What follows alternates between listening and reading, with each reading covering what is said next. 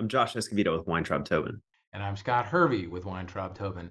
A jury in the District Court for the Southern District of Illinois in the case of Alexander versus Take Two Interactive Software found that the depiction of tattoos on wrestler Randy Orton in a video game published by Take Two Interactive infringed the tattoo artist's copyrights in the tattoos. I think the trial court and the Court of Appeals that rejected Take Two's defenses, defenses that won the day in the U.S. District Court for the Southern District of New York in Solid Oak Sketches versus 2K Games, got it all wrong. And this decision could have wide ranging implications. We are going to talk about this case on this next installment of the briefing by the IP Law Blog.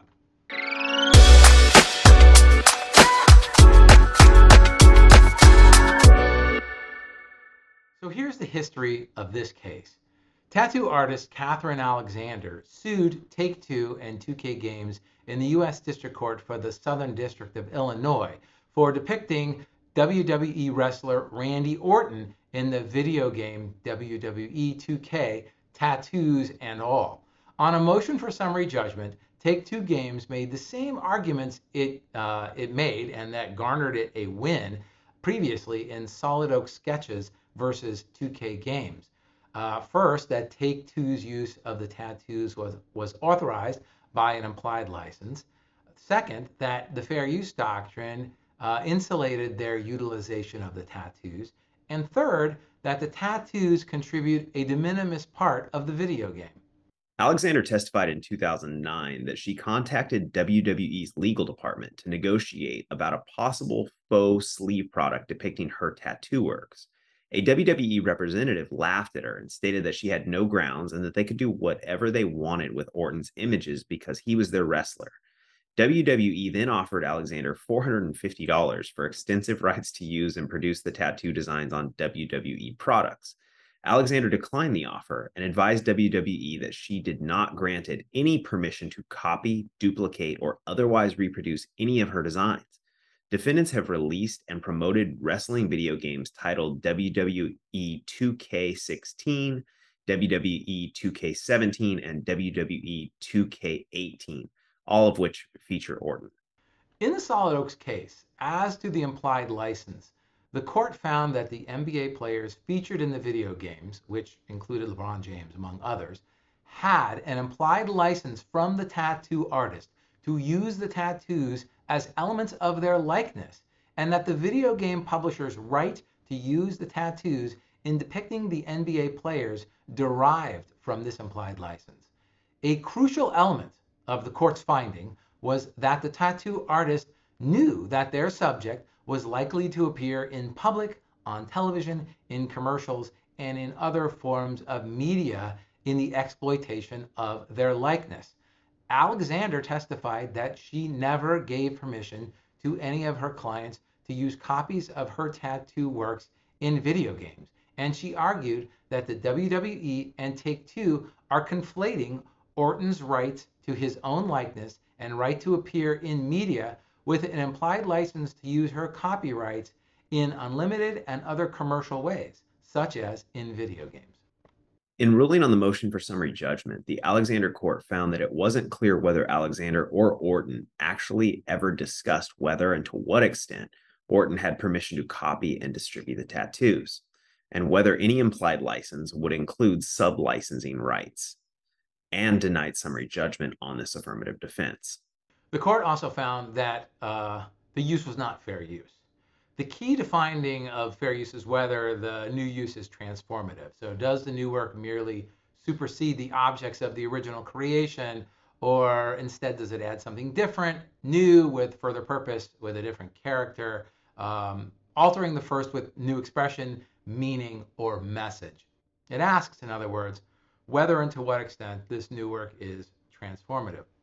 Now, Take Two argued that its use of the copyrighted tattoos was transformative and that Alexander inked the tattoos at Orton's request to reflect his personal expression, whereas the defendants depicted the tattoos in the video game to depict Orton realistically.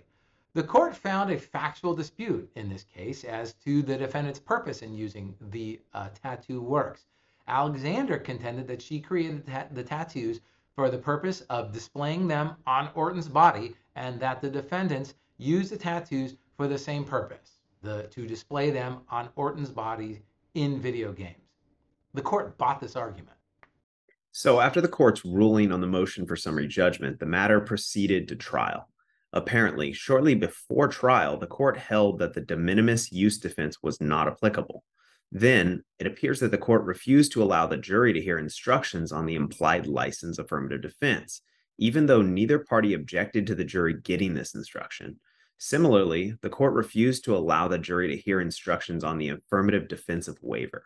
However, the jury did get instructions on fair use, very bare bones instructions, which is less than helpful in a case like this. However, Josh, as you know, fair use is a mixed question of law and fact, and the jury is only supposed to resolve disputed factual issues underlying the defense, which, according to the court's ruling on the motion for summary judgment, was the defendant's purpose for using the tattoos.